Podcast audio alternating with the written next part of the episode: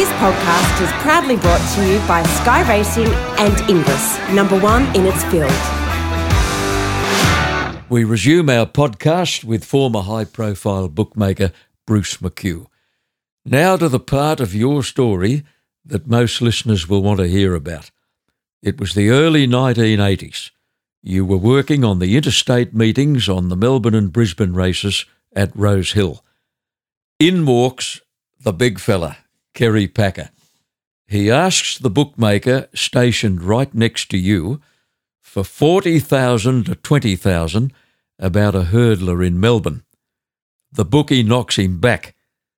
You immediately tell Kerry Packer that you'll be happy to take the wager.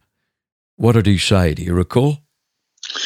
Yes, he he he could see that I was I was very keen to take the wages that the other bookmaker wasn't keen on on accepting. And he looked at me, he said, Do you want it, son? And I said, Yes, thanks, Kerry.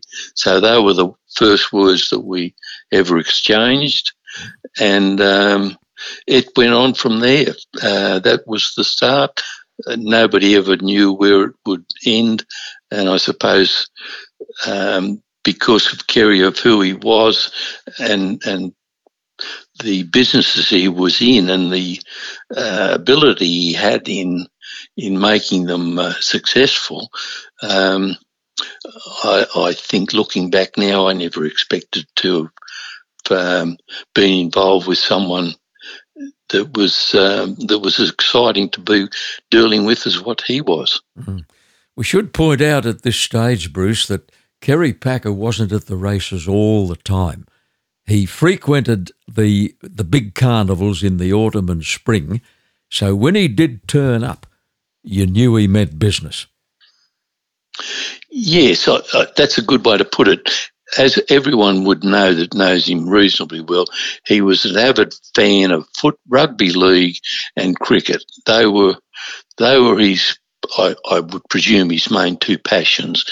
But eh, being being a, a, race follower as well as his father was, uh, he liked to get to the races when there was no football on. So it was between seasons. And when he'd come, he always had his offsider with him, a fellow called John John Rogan. Rogan, Rogan yeah. Yeah, yeah. And Rogan was originally an SP bookmaker who Kerry had bet with uh, probably when he was underage. Anyway, they became friends, and uh, and Kerry had come to the races, and uh, John would always be with him, and. Um, Kerry liked to bet in every race. so when it was the Melbourne race coming up, he'd always be um, he'd always be looking at the Sydney Morning Herald over the top of his glasses, reading the form. And as they were going into the boxes, he'd say something along the lines of, uh, uh, John put me a hundred thousand on Peter. Mm. And uh, John Rogan, there was probably five bookmakers that he bet with on the interstate. Mm. He would run to the five of them and asked for 20,000 on each. And some of them bet him and others cut him back and so forth. And usually by this time the race had started and I could see that John hadn't been able to get the full 100,000 on. And me being young and aggressive and confident, I'd and call the, him and over. the gambler at heart. Well, very much so. yeah. I'd call him over and say, John, how much do you need to more to go on. He'd say probably thirty five thousand. Mm. I'd say I'll take it. And John, by this time, the races, the races, well and truly. So it was, but there was no, there was no um, anyone taking advantage of anything because Kerry had, say, had told John the bet, but he had a bad habit of, of doing it very, very late. So mm. he never, I don't think he ever bet early on a race, or the only race he ever bet early was when he, he backed his own horse in the in the um, um, the golden, golden slipper. slipper. Yeah, Christmas tree. Christmas tree. Yeah, he had seven yeah. million to two million, and that was just after he entered the course. Mm. And I presume it was because he just wanted to have the bet and and not worry about the about what was going on. But other than that, he never wanted to bet before before they were just about ready to jump. Bruce, you've always said there were two Kerry Packers. The one before he sold Channel 9 and the one after he sold Channel 9 to Alan Bond. He had plenty of spare cash then.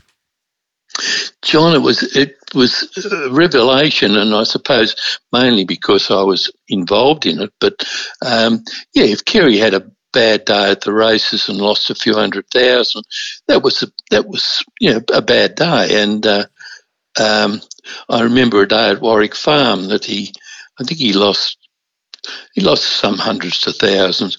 And he came to me halfway through the meeting and said, Bruce, I'm leaving the course now. I'm on my way home and I'm going to London tomorrow for six or eight weeks.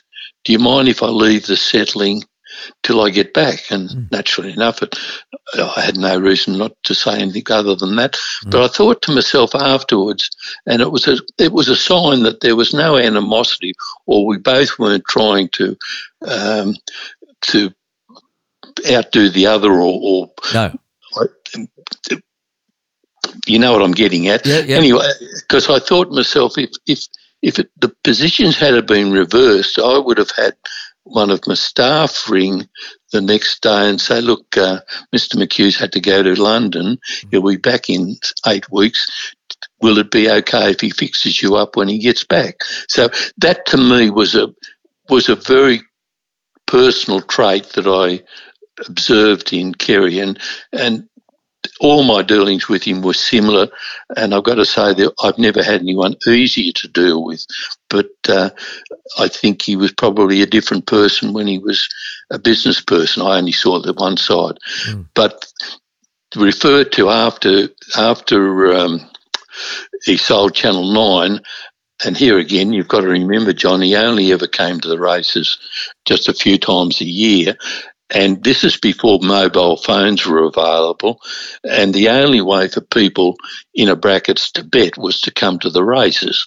So if he was at home, he couldn't bet with me on course. He would have to be betting with SP bookmakers and so forth. But anyway, to cut a long story short, um, after he'd sold Channel 9, the bets became um, usually in the 1000000s mm-hmm. And um, and he'd, uh, I knew this particular day that he was going to the races, and I rang him at home in the morning and said, Kerry, um, I don't want you to have a heart attack and you don't want to send me broke. What about if we if we restrict the bets to win, say, two million. Tops. Yeah, so so yeah. any rate, any horse you wanted to back, you could have two million to two hundred thousand, or two million to five hundred thousand. Anyway, the first two bets at Randwick that day on the interstate were, as we said, to win two million. And after that, he walked over, and you've got to remember, he was a very tall man, mm. and I'm standing on a stand which puts me about nearly 12 inches above the ground. And he's looking me in the eye. And uh, uh, I'll use the exact words he used. He said, Bruce, this is no f- good to me. Let's go back to the old. Doesn't sound like Kerry at all. well, it was, and it was funny, John, because it, there was no, uh, and I've got to say that I enjoyed it as much as he did because mm. um, he was a gambler and so was I, mm. and it was it was something that didn't just start at the top. It worked up, as we said. The first bet he had was forty thousand to twenty thousand, and then after that. Uh, mm. he was betting in, in millions, but it was mm. it was all relevant. It was all uh, it was just part of uh, of the process of, of racing evolving. Mm. Now, Bruce, that, day that you, you mentioned, where you cut him back to a, a, a maximum win of two million, he was doing two point one million coming towards the end of the day. He knew he was in strife. He wanted an even six million on the a late favourite in Melbourne. Do you recall the occasion? No, John. It would have been um, John. I, I only ever um, cut his bet back ever uh, was, um, and and that was a, a, bet on the last race at Randwick one day. Uh, he was very friendly with with uh, Dittman, and uh, Dittman was riding a favourite for Tommy Smith, a horse called Brentano, and I'd finished betting on the day. Melbourne and Brisbane were over, and he walked up to me and he said, Bruce, I want to have a, a bet on the locals. And I said, Kerry, I'm not licensed to bet on the locals. And he said, Bruce, I want to have a bet on the locals. And my mind was spinning. And I thought, oh, well, I can put it in my father's book. He was working on the rails. so I said, what do you want to do? And he said, I want to back Brentano to win three million. And I, you know, that was, that was out of the blue in those days. This is before it got it got to where it was at a later stage. And I said, no, what about to, let's make it to win a million? And he said, yeah, that's fine. So John Bamford, who worked for me, uh, came over and I said, go up to to the local ring and and work out a price for what what's the best price you can see uh, Brentano and, and bet Kerry to win a million and to put it in Dad's book. Mm. And um, so Kerry and John walked up to the Sydney ring and uh, John came back and said, I bet him 1.1 million to 800,000 Brentano. So I said, right, well, go and tell Dad to put it in his book uh, to make it legal and uh, above board. So he went up to my father, and as you've already said, John, my father used to have a, a scotch after every race. and by the end of the day, and this was a very, very busy day, um, this was the last race. And uh, so he was.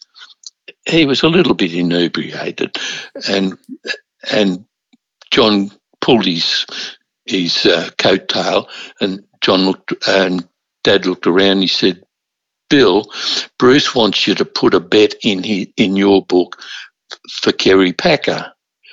And Bill thought for a split second and, and then stood up, and everybody's fighting to get on because the race is ready to start.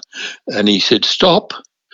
And he turned to the to the clerk that was recording the bets and said to Jack Kemp, Jack, 1.1 million to 800,000 Brentano. And Jack, who'd been working like a navvy all day and was just about, you know, at the end of his tether, he turned to Bill and he said, Bill, how many so and so noughts are there in that?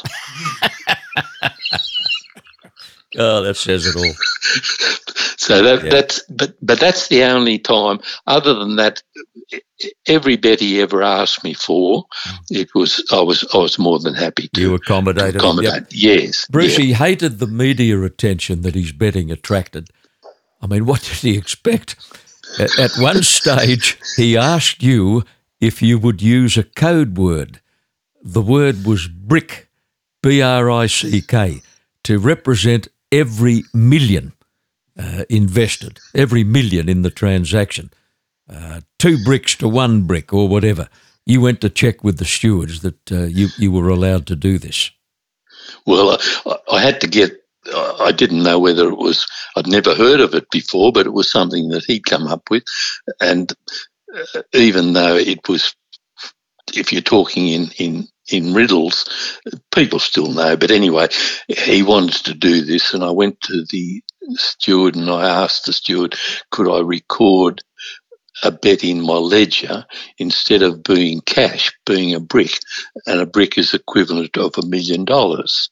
And the steward thought about it for a while, and I think they were, you know, they were pleased if they could help me, but they said, no, look, under the circumstances, you've got to just record it as as it is. So, um, so we went back to that. But uh, in hindsight, even if it had, we'd have been talking in, in riddles, everyone would have known because every time because it was unusual and, and anything that's unusual john it attracts people's attention mm. so everybody on the course they wanted to know what, what someone was doing, and Kerry was was the uh, talk of the town at the time, mm. uh, and uh, you couldn't keep anything secret. I had a a, uh, a betting sheet that I kept in my top pocket, and I used to write the bets on the official betting sheet uh, to keep it quiet. But I can tell you, within a second of me writing it in the book, my staff knew, and then everybody else around them knew within two seconds. Of course. So it was it was impossible to hide what people want, wanted to know. Mm. In the mid 1980s, his betting was extraordinary.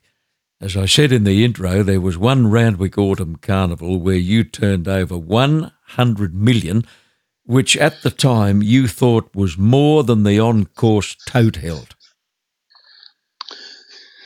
Yes, well, uh, John, it, it, he was an unusual person, as we know, he, he loved gambling. He was a, he was a, an avid um, better on uh, at casinos, and and there was even though he was betting in what we consider large amounts of money, they were never really of any um, they couldn't have made any difference to his lifestyle, no matter whether he won or lost. It was the it was the thrill, it, and he needed to get that thrill, and the thrill to get was only to be got by betting in large amounts of money. Because uh, I don't know about you, but if I went to the races and I lost. Uh, um, Fifty dollars, I wouldn't be worried. But if I lost five thousand, I'd be worried. Mm.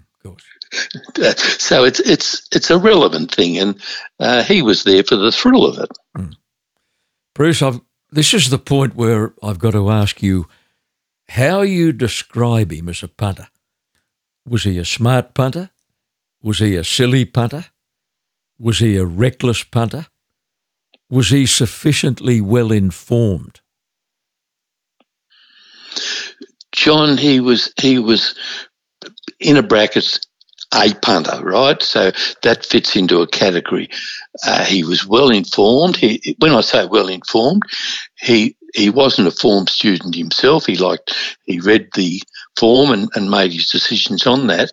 But yes, look, people people because of who he was, people of influence wanted to to help him where they could, uh, if only for their own benefit at a later stage. So, he, if there was anything that uh, anybody that was close to him knew, he was always informed of that.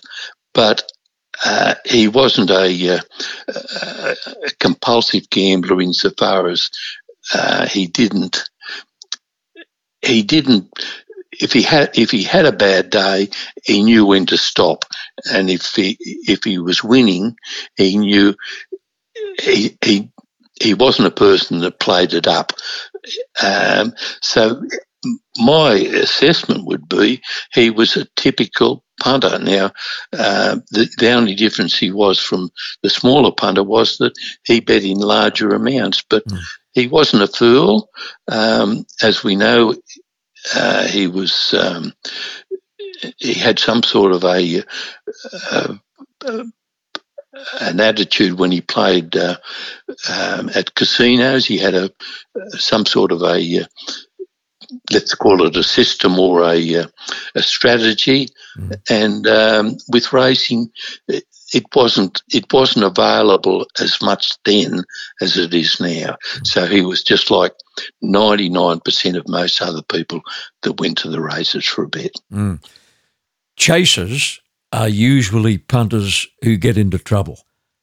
You'd have to and say he was a chaser, Bruce, wouldn't you? Because he'd bet to square up. No, you, you, could probably say that, John, but no, that's not the case. Mm. He he he was more of a punter that liked to get a thrill mm. when he backed a winner. Mm. Um, and I don't think he probably is, is like a lot of us. Uh, if you're losing, you tend to have a little bit more on to give yourself a chance to get, you know, to to win or to mm. get square. But no, he was he wasn't what I called a chaser. The, the, the the chasers are the biggest worry of any bookmaker because nine times out of ten, eventually they're never going to be able to pay.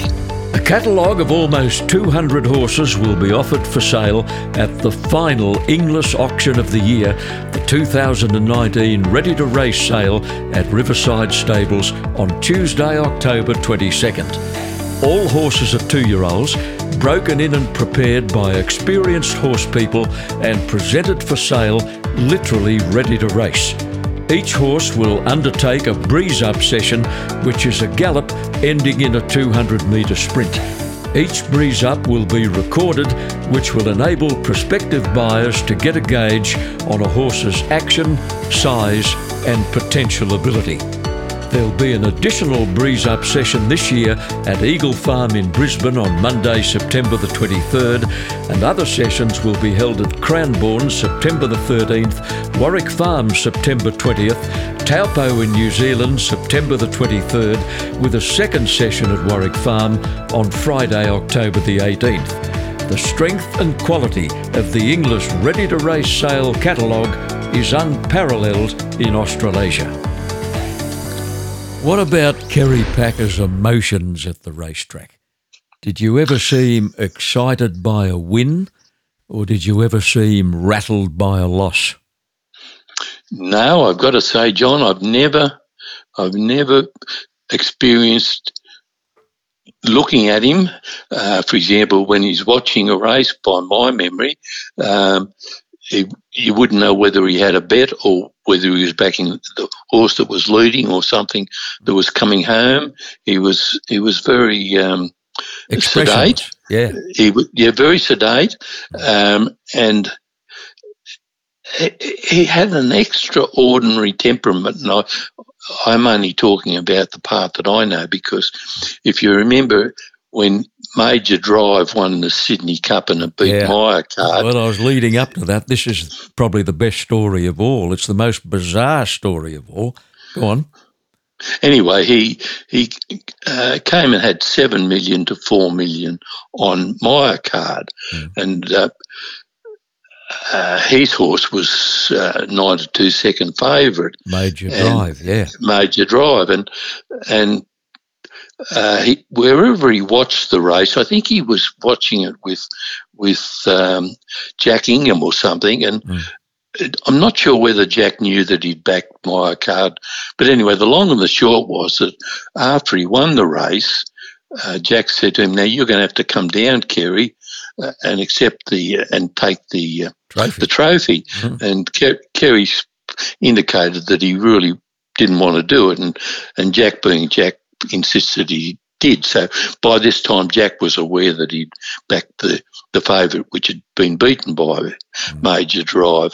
Anyway, he went down, he, uh, accepted the trophy and so forth. And, and I, I'd been friends with the horse jockey that rode uh, uh, Major Drive, a fellow called Greg Hall. He rode yeah. a lot of horses in Melbourne for me. Mm. And um, he, he you know, he was was really excited, and Kerry was just uh, congratulated him and so forth. And it wasn't till later that evening, at a, when they were apparently together, when when Kerry told him, "Hey, I backed the second horse," and that by memory, listening to Greg, it was like it was like the the trapdoor going down. Yeah, yeah. Bruce, it was a surprise to many that he didn't want to be on Major Drive. The horse had had a terrific preparation. He'd won the chairman's handicap in a walk. He was well weighted. John Maher had him 110%. Uh, whereas Card, admittedly, he'd won the Derby in a walk, but he was a three year old in the Sydney Cup. He was jumping up to two miles. There were a few, few things against him on paper.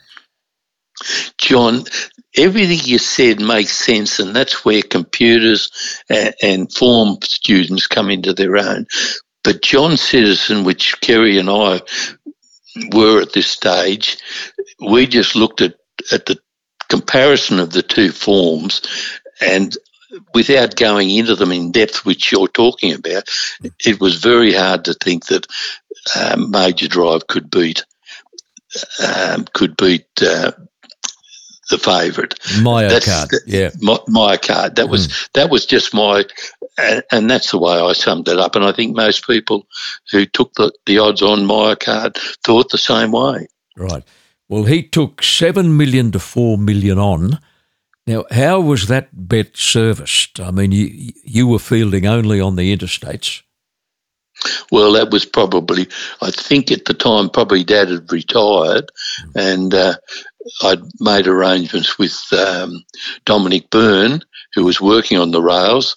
Uh, Dominic would accept his bets and keep a portion of it, and then send down to me um, what uh, what part he wanted me to have, and to keep everything legal and straightforward, I would just pay Dominic the turnover on the business that I was given from Kerry that day um, that was entered into uh, Dominic's book. Yep. Did you ever socialise with Kerry Packer? Did you ever see him away from the races? Not really. No, I, we spoke on the phone uh, occasionally, um, and I did go to his office one Monday, but I can't even remember what it was for. It wasn't anything of major. Um, but uh, while I was there, uh, he had a wonderful secretary, um, Pat Wheatley. Yep. And um, when I went in, Pat said, "I'll just wait in, in the waiting room. Uh, he's got a few things just happening at the present time." And I said, uh, "Pat, I, I, it's not important. I can come back another day." She said, "No, no, no. Just just wait there." And where I was positioned, it was obvious that the people going to and from Kerry's were copying a were, spray.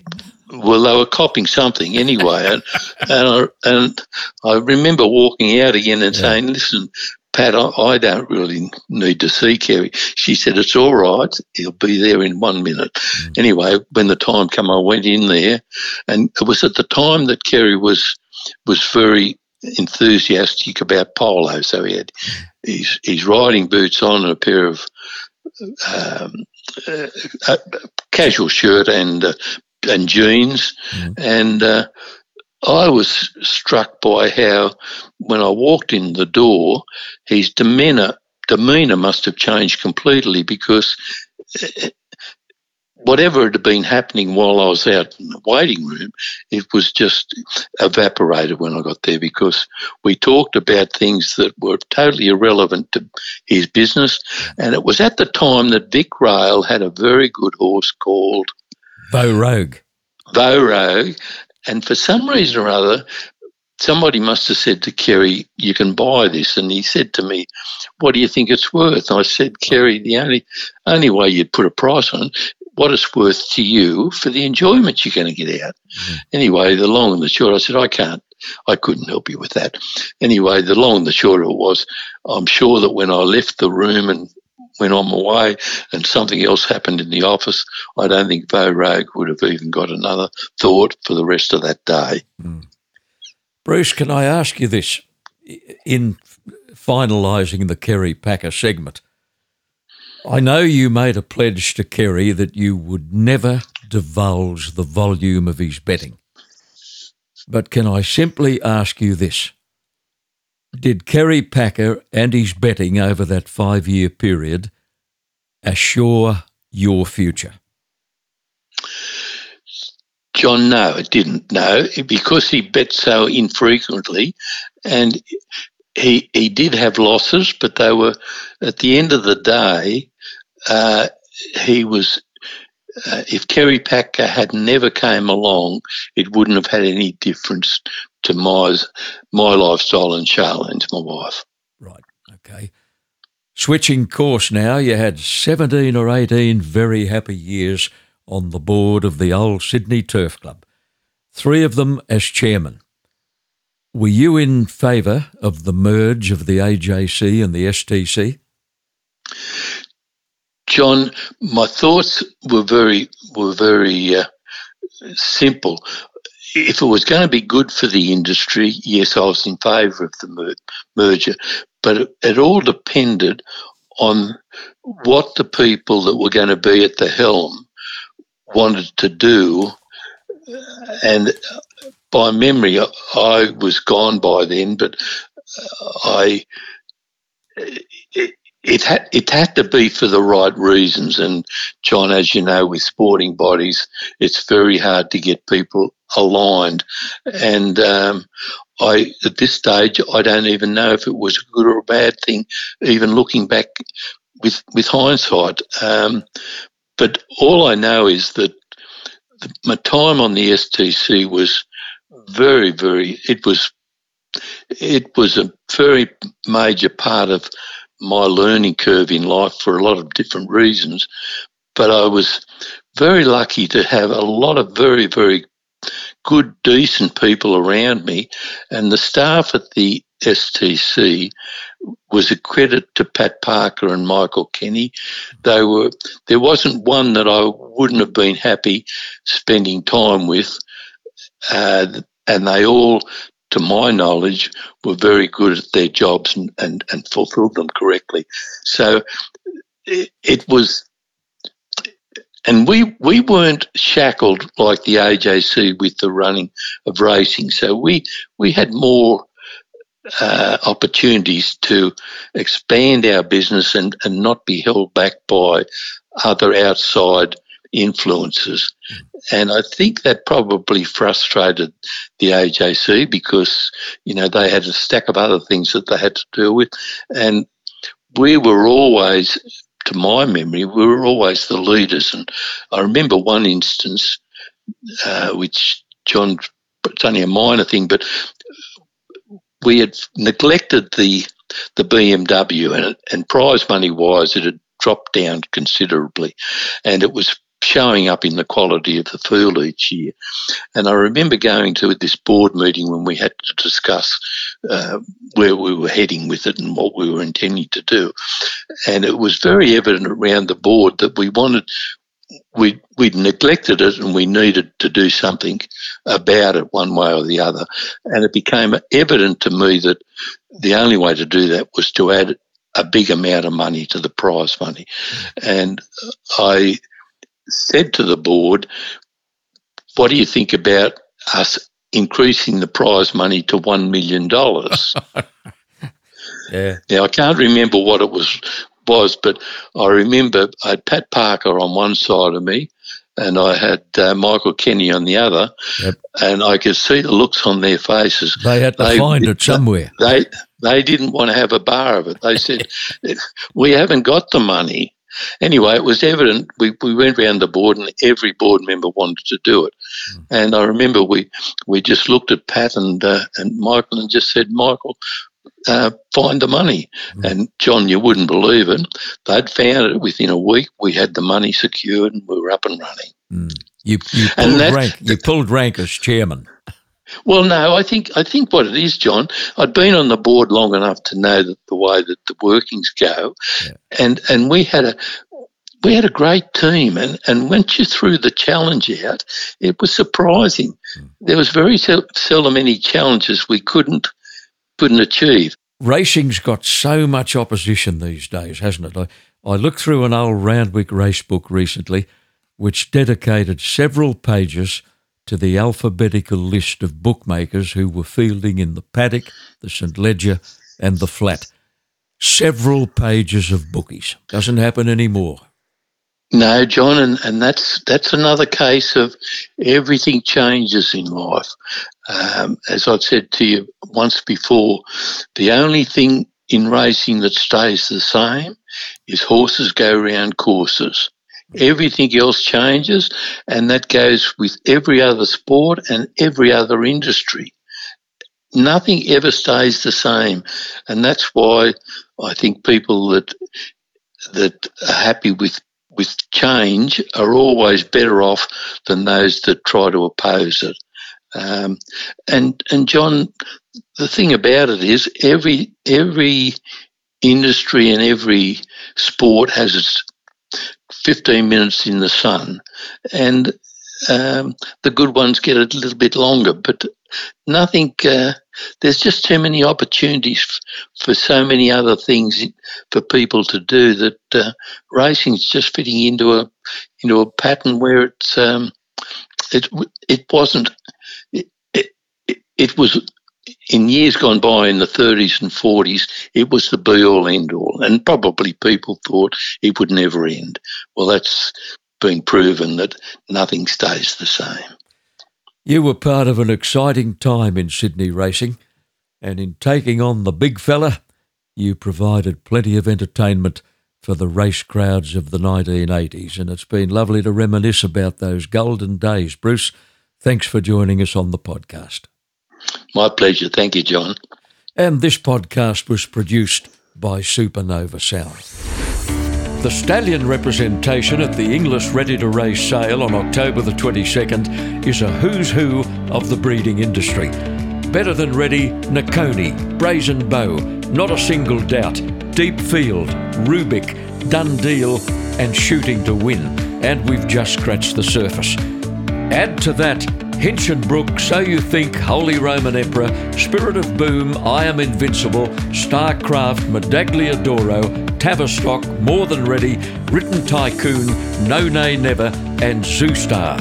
Inglis again team up with Racing New South Wales by presenting the sale three days after the Everest. The timing will ensure the attention of world buyers who'll be focused on Sydney at Everest time. October 22nd is the date for the Inglis Ready to Race sale at Riverside.